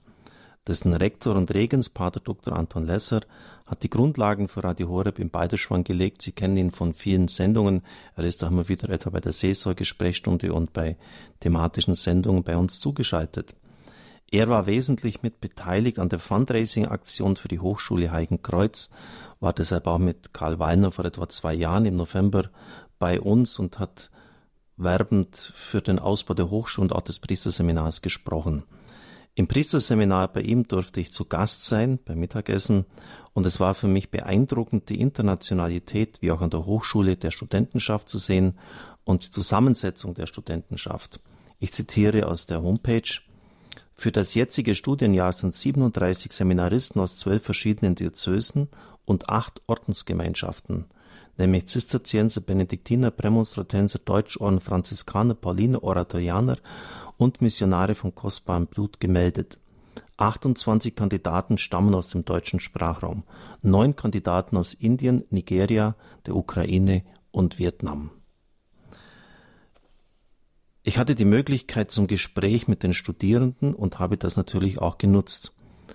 Mit Martin Filipponi machte ich ein Interview, das sich mir tief eingeprägt hat. Nach dem Gespräch mit ihm wird der Regens des Priesterseminars, Pater Dr. Anton Lesser, live zugeschaltet sein und wir werden dann die Sendung abrunden. Schade, dass die Zeit schon so fortgeschritten ist. Sie werden wahrscheinlich nur noch ganz kurz zu Wort kommen können, liebe Zuhörer. Ich halte diese Sendung für programmatisch und ich würde Sie wirklich bitten, die CD davon zu bestellen und vielleicht auch mehrfach es anzuhören, etwa wenn Sie unterwegs sind im Auto. Es geht ja hier um nichts Geringeres, als festzustellen, warum diese Hochschule wächst, was die inneren Gründe hierfür sind. Ich bin ganz bewusst als Lernender nach Heiligenkreuz gefahren. Und ich habe viel für Radio Horeb wieder als Bestätigung bekommen auf der einen Seite, aber auch gelernt. Denn eines Tages Sie wissen ja, das Medienhaus Platz bei uns aus allen Nähten werden auch wir wieder bauen müssen. Keine Angst, an die Mitarbeiter steht noch nichts Konkretes im Raum, habe auch noch keine geheimen Pläne schon in meiner Schublade. Aber irgendwann werden auch wir, wenn Digitalradio in Deutschland zünden wird, und es wird zünden, ein neues Haus brauchen. Und dann habe ich schon viele gute Ideen. Aber zunächst einmal das Interview mit Martin Filipponi. Im Leopoldinum bereiten sich derzeit 37 Kandidaten für das Priesteramt vor. Allein im letzten Jahr waren 14 Neueintritte. Worte belehren, Beispiele ziehen. Und deshalb habe ich mir gedacht, das mache ich jetzt kein theoretisches Konstrukt, sondern ein Interview mit einem Kandidaten. Er heißt Martin Filipponi. Er kommt aus dem Wallis, studiert für die Diözese Chur, möchte also Weltpriester werden, ist aber hier in Heikreuz schon 36 Jahre alt und war zuvor Pflegefachmann, tätig auf der Onkologie und der Palliativstation für Sterbende, hat dort auch ganz wertvolle Erfahrungen sammeln können. Aus der Ferne hat er gesagt, hat er mit 16 Jahren schon erstmals den Ruf gespürt. Wie geht denn das aus der Ferne, den Ruf zu hören, Martin? Ja, es ist so wie ein, äh, wie soll ich sagen, es drängt sich nicht auf, es ist wie, das, wie am Morgen das erste Licht, das von der Sonne kommt. Du nimmst es wahr, aber es ist nicht zentral. Es ist nicht einmal eine Option. Du schüttest es wieder ab, weil du sagst, also Herrgott, ich habe viel lieber eine Frau und sieben Kinder, nicht. Dann sagst du, schöner Gedanke, aber den legen wir schnell beiseite. Das war für Sie ähm, nicht nur eine Option, die Frau mit den sieben Kindern, das ist dann noch ziemlich konkret geworden, Martin? Das war sehr konkret, ja, ja wie man sich als Mensch, als Mann auch verliebt, habe ich mich verliebt. Und es war sehr eindrücklich. Also wenn man es ernst meint, dann sind es nicht nur Schmetterlinge im Bauch, sondern Jumbo-Jets. Man hat nicht nur weiche Knie, sondern Erdbeben. Und man sieht wirklich alles nur rosa. Ja. Das war so. Und es war ernst, das spürt man ja. Nicht, das spürt man wirklich. Es kann gut gehen, kann nicht gut gehen. Aber wenn das Bemühen da ist, die Ehrlichkeit da ist und eine aufrichtige Liebe, das spürt man direkt nicht. Martin, wie kam es dann, dass Sie jetzt trotzdem sich auf das Priestertum vorbereiten? Kann man vorstellen, wenn die Frau schön attraktiv ist, die Schmetterlinge, wie Sie sagen, äh, unterwegs sind, dann ist es ja nicht so leicht, darauf zu verzichten. Das stimmt. Aber wissen Sie, wenn Sie in dieser Verliebtheit sind, die jeder Jahr lebt, im Anfangsstadium sehr intensiv und in diesem Moment kommt das Priestertum und du kannst in drei Nächte nicht mehr schlafen, äh, dann finde ich, dann muss man das ernst nehmen.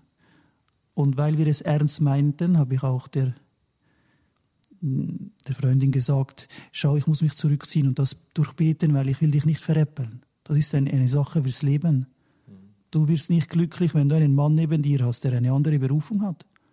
Das, das ist gleich wie ein Sportschuh. Du kannst einen Marathon laufen mit einem engen Schuh. Du läufst eine super Zeit, aber bei jedem Tritt tut er weh. Und das, glaube ich, die Berufung zu finden und der nachzugehen, ist etwas ganz Großes. Und wenn dich Gott trifft, vergisst du das, vergisst du das Heiraten. Also. Gott hat dich getroffen, Martin, Gott hat sie getroffen und das ist ganz konkret datierbar, 31. Oktober 2009, was ist da passiert? Es war so, ich war in Heiligen Kreuz, mein geistiger Begleiter hat mir gesagt, Martin, geh in ein Kloster, geh dorthin. Ich wusste nichts von CD, ich wusste nichts von Hochschule. Ich war hier installiert 14 Tage. Pater Karl hat mich ins Kloster geholt und ich war fasziniert von dieser geistigen Intensität. Ich wurde dann von Bruder Gabriel Hüger eingeladen in die Diakonweihe. Schwester Rosina, die Sekretärin von Pater, Bar, Pater Berner, hat mich begleitet. Wir gingen zu dieser Diakonweihe und dann habe ich eine halbe Stunde, kam nur das Wasser aus den Augen.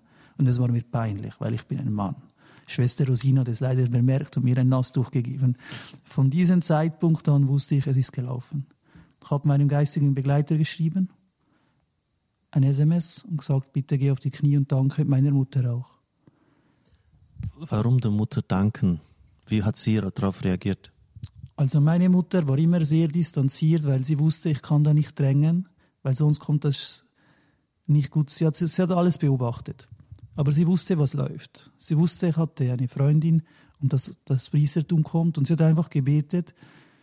Und die Reaktion, als ich zurückkam, hat sie sie Freude, aber trotzdem begleitet mit, einer gewissen, mit einem gewissen Ernst. Das kann man auch sagen, bei uns im Dorf gibt es Frauen, die beten viel. Und als sie das einer Freundin, die auch betet, gesagt hat, diese Frau war nicht, hatte nicht Freude, sie war was erschüttert.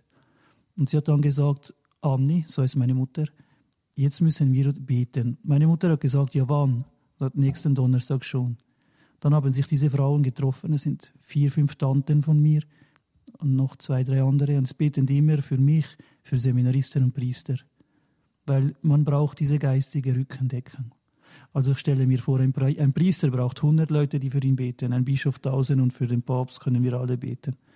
Weil, wenn ich ein Bild benutzen darf, ein, für einen Priester, für den nicht gebetet wird, ist es ungefähr so. Sie sind auf dem Matterhorn im Winter mit minus 20 Grad und einer starken Wiese. Und sie haben Flipflops, Badehosen und eine Sonnenbrille an und sonst nichts. Sie frieren. Und das Gebet der Mitmenschen legt ihnen die Daunenjacke um, die sie wärmt. Für die Priester muss man beten. Und für die Seminaristen auch. Ja, unsere Zuhörer werden das mit bereitem Herzen aufnehmen und es ganz bestimmt auch tun. Radio Horeb ist das ja auch sehr, sehr wichtig für die Priester und die Seminaristen zu beten. Was würden Sie jetzt, Martin, zum Schluss jemand sagen, der wie Sie so einen anfanghaften Ruf aus der Ferne vernimmt, wie Sie es mal formuliert haben? Was, welchen Rat geben Sie mit? Also, der erste Rat heißt Keep in touch. Bleib immer in Beziehung mit Jesus. Egal, ob du heiratest oder in einen, eine Berufung zum geweihten Leben spürst. Er wird dich leiten. Er macht ernst. Hab einen geistigen Begleiter und bleib im Gebet. Und geh dem Ruf nach, auch wenn es gegen den Zeitgeist ist, auch wenn es gegen die Meinung vielleicht sogar der eigenen Freunde und Eltern ist, weil das ist in deinem Herzen festgelegt. Er hatte schon immer für uns einen Plan. Die Herausforderung vom Leben ist, dem Gottesplan nachzugehen, zu finden, nachzugehen und dann sich auf den Weg zu machen. Das kann Ehe sein und Priestertum. Aber das Wichtige ist, wirklich zu finden, Herr, was ist dein Weg für mich? Und es ist nicht eines besser als das andere, es ergänzt einander. Wir brauchen Familien und wir brauchen Priester und wir brauchen Ordensleute. Und nicht Slalom fahren. Also Slalom fahren sage ich immer den Jungen, bitte entscheide dich und stehe hinter dem Entscheid. Und nicht einmal so und einmal so und einmal so, weil dann bleibst du auf dem Fleck. Und bereitet euch auch ein bisschen in der geistigen Welt, wenn man sich Richtung Jesus, Richtung Gott hingibt, die diese Richtung einschlägt, liebt aus den Sakramenten, weil man mir doch durchgerüttelt. Es ist einfach eine geistige Realität. Das, voilà, ja. Ja, danke Martin, Ihnen alles Gute, Gottes Segen und wir beten für Sie, dass Sie dann bald, 2017 ist es geplant, zum Priester geweiht werden. Danke vielmal und allen Zuhörern einen lieben Gruß aus Heiligen Kreuz. Ja, das war das Interview mit Martin Filipponi, eines der eindrücklichsten, das ich in den letzten Jahren geführt habe. Sehr ausdrucksstark. Das Bild auf dem Matterhorn droben mit Flipschatz, ähm, mit der Badehose, dem Sonnenbrille und auch viele andere mit den Schmetterlingen im Bauch. Also sehr direkt formuliert und auch sehr authentisch, was er über seine eigene Berufung erzählt hat. Nun ist uns zugeschaltet der Regens des Priesterseminars Leopoldinum, Pater Dr. Anton Lesser. Anton, guten Abend. Schönen guten Abend, Richard. Schönen guten Abend, werte Hörerinnen und Hörer. Ich freue mich, dass du jetzt noch Zeit hast und uns verbunden bist. Die Sendezeit ist zwar schon weit fortgeschritten, aber ich wollte jetzt auch noch diesen Live-Kontakt mit dir haben. Den Rückblick, du bist ja auch sozusagen der Dritte in diesem Bund, neben dem Pater äh, Rektor der Hochschule und auch dem Abt Maximilian äh, war es ja auch für dich ein ganz entscheidender Tag. Anton, was war denn dir jetzt bei diesen Einweihungsfeierlichkeiten wichtig? Ich würde sagen, einfach die Gnade, die spürbar war, das Miteinander aus meiner Sicht jetzt der Seminaristen, wie sie ohne jede Schwierigkeit einfach eingeantwortet haben in die Herausforderungen dieses Tages. Es wurden verschiedene Aufgaben verteilt. Es gab für jede Aufgabe Freiwillige, die das übernommen haben, inklusive der Nachtanbetung und der, die wir in der Nacht zur Einweihung hingehalten haben in der Seminarkapelle. Und das zeigt dann einfach auf, welche Gemeinschaft hier schon besteht auch in dem Miteinander und Zueinander. Ich würde sagen, auch wie die Abläufe waren. Es war doch eine logistische Herausforderung, mit knapp 2000 Gästen umzugehen. Äh, wie das alles funktioniert hat, das zeigt auch etwas auf, was in Heiligenkreuz einfach wie eine Infrastruktur geschenkt ist, dass man miteinander einfach auch größere Aufgaben gut bewältigen kann.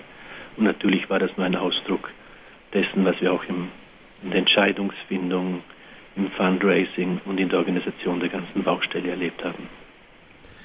Anton, wenn die Eintrittswelle jetzt so anhält, dann wird ja das neue Haus, drei Stockwerke, hat es jetzt auch bald wieder zu klein sein. Habt ihr da sozusagen die Pflöcke des Zeltes weit genug ausgespannt? Äh, es gab für den Ausbau des Priesterseminars verschiedene kurz-, mittelfristige, auch langfristige Perspektiven. Und es ist dem Abt zu verdanken, dass er hier mit großer Klugheit wirklich versucht, die Stimme auch der Vorsehung wahrzunehmen. Und, äh, jetzt machen wir mal zunächst diesen ersten Schritt. Es gibt genug Möglichkeiten, das auch weiter fortzuführen. Aber man kann ja nicht grundsätzlich davon ausgehen, dass das immer weiter wachsen wird.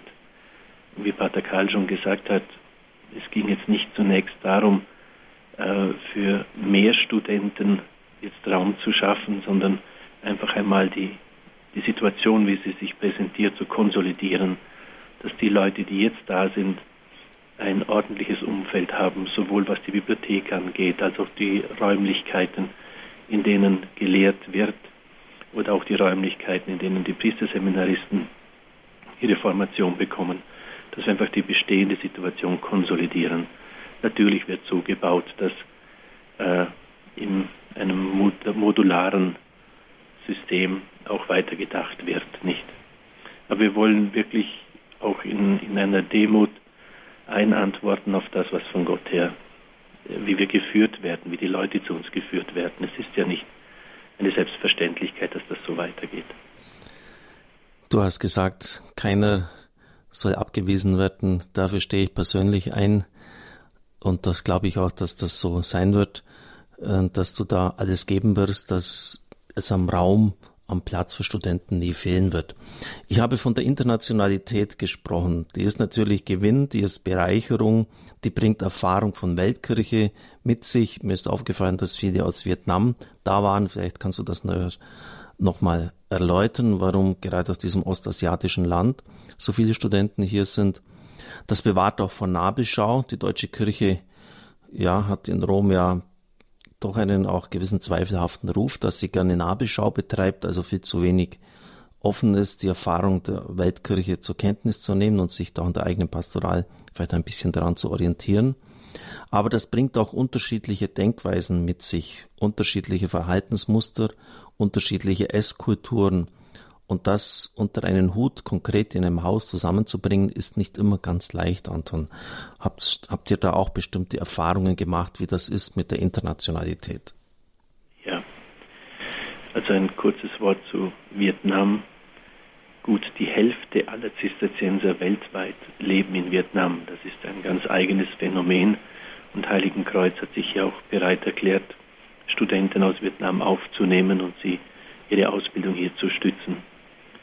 Möchte gerne ein Wort von Pater Karl hier weitergeben. Es sind wirklich Leute, die fast ein Martyrium durchmachen. Sie müssen erst eine ihnen ganz fremde Sprache erlernen, Deutsch, und dann in Deutsch, Griechisch, Latein, Hebräisch lernen.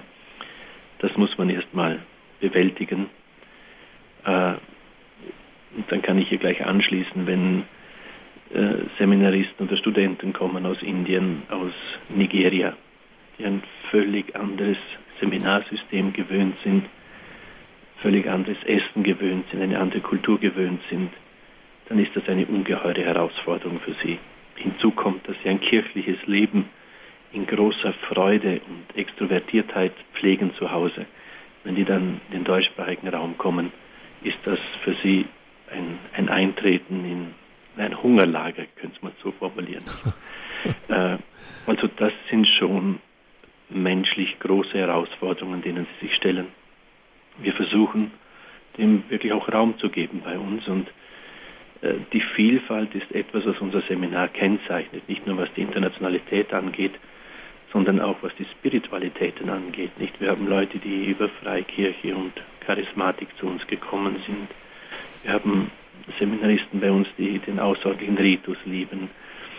Oder Leute aus den klassischen Stiften. Wir haben Leute aus sehr jungen Gemeinschaften, die relativ radikal die Armut und die Bedürfnislosigkeit leben. Und dann wieder Leute aus den österreichischen Barockstiften, äh, die einfach durch ihre Lebenswirklichkeit ganz was anderes repräsentieren, nicht? Und die wohnen auf engstem Raum zusammen und keiner darf dem anderen den Glauben absprechen. Und das weitet das Herz, nicht? Die einen singen in Sprachen und die anderen am liebsten nur in vorgefertigten lateinischen Gebeten. Und äh, ihr könnt euch vorstellen, dass das einfach eine, eine große Bandbreite auftut, ganz abgesehen davon, dass im Hause Akademiker sind. Wir haben Juristen, wir haben Psychologen, wir haben Pädagogen, wir haben auch ehemalige Handwerker bei uns, Krankenpfleger und solche, die gleich nach dem Abitur zu uns gekommen sind. Auch die Lebenswirklichkeit, die diese Menschen mitbringen, sind völlig unterschiedliche. Und da würde ich meinen, einfach auch diese Vielfalt auf engstem Raum. Hinzu kommt, dass sie miteinander arbeiten dürfen und müssen. Wir haben ja kaum Personal. Also niemand hat jemand, der ihm sein Zimmer putzen würde, seine Dusche, insofern eine hat. Äh, sie müssen also selber putzen, sie machen Küchendienst, sie machen alle möglichen Verwaltungsarbeiten in dieser Vielfalt. Und das ist wohl auch ein, ein formatives Element, eine Herausforderung, aber zunächst und vor allem eine Gnade und ein Geschenk. Du hast die Ausbildung jetzt angesprochen. Auf der Homepage bei euch kann man lesen, dass es den sogenannten dritten Bildungsweg gibt. Das erscheint mir ganz interessant zu sein. Kannst du noch das erläutern, was damit gemeint ist mit dem dritten Bildungsweg? In der Ära Kreisky war es der Regierung ein Anliegen, dass auch Menschen, die über kein Abitur verfügen, äh, Moment, jetzt muss ich, und ich muss äh, drei Studienwege eigentlich mal grundsätzlich unterscheiden. Ja. Zunächst einmal sind bei uns überwiegend Leute, die ein Abitur mitbringen und ein ganz normales Hochschulstudium beginnen.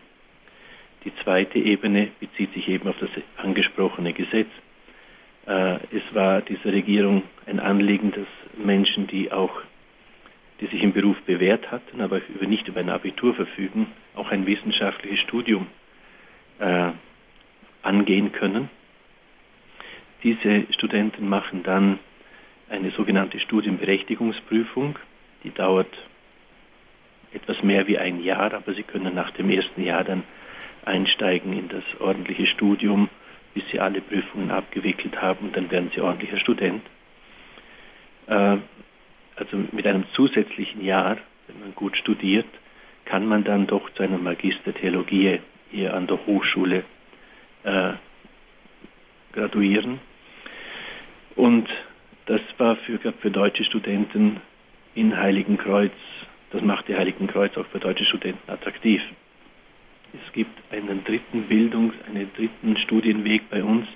Das ist ein sogenanntes kirchliches Studium, das wir aber nur in Ausnahmesituationen erlauben.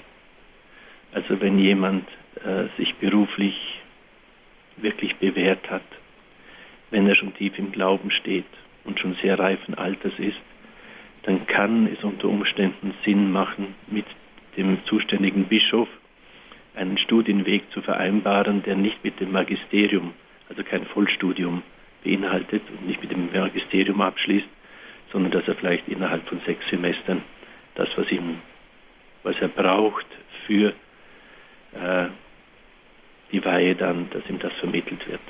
Also dann wird vielleicht von so einem Studenten nicht mehr erwartet, dass er Griechisch und Hebräisch noch dazu lernt. Äh, aber wie gesagt, das ist eher die Ausnahme. Wir versuchen eigentlich alle über die Schiene zu führen, der Studienberechtigungsprüfung und des Vollstudiums. Der heilige Pfarrer von Ars hätte also bei euch noch eine Chance gehabt, Anton. ja. Ja, bei ihm war es ja bekannt, dass er sich einfach äh, trotz seiner Heiligkeit sehr, sehr schwer getan hat, das Latein zu lernen. Durchaus begabt, aber es war ihm einfach sehr schwierig, den Vorlesungen auf Latein zu folgen. Wobei man vielleicht auch sagen muss, dass der Pfarrer von Ars, wenn man seine Bibliothek vor Augen hat, durchaus ein gebildeter Mann war, sich äh, einiges über die Kirchenväter wusste und äh, über theologische Gegebenheiten. Also manchmal scheint es mir schon so zu sein, er hat echt ein Problem gehabt mit der lateinischen Sprache. Aber man kann davon eigentlich nicht ausgehen, dass er ein ungebildeter Mann war.